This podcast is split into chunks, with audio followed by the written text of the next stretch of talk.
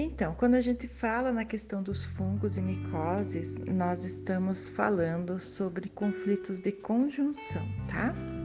Então, o que é um conflito de conjunção? É um conflito que pega ectoderma e pega também mesoderma antigo. E qual que é o conflito do mesoderma antiga? Um atentado contra a integridade. Então nós vamos olhar para isso. Só que é muito importante nós sabermos a localização desse fungo e dessa micose. Por exemplo, se é nos pés, os pés são o, o, a parte do corpo que nos dá a direção, né?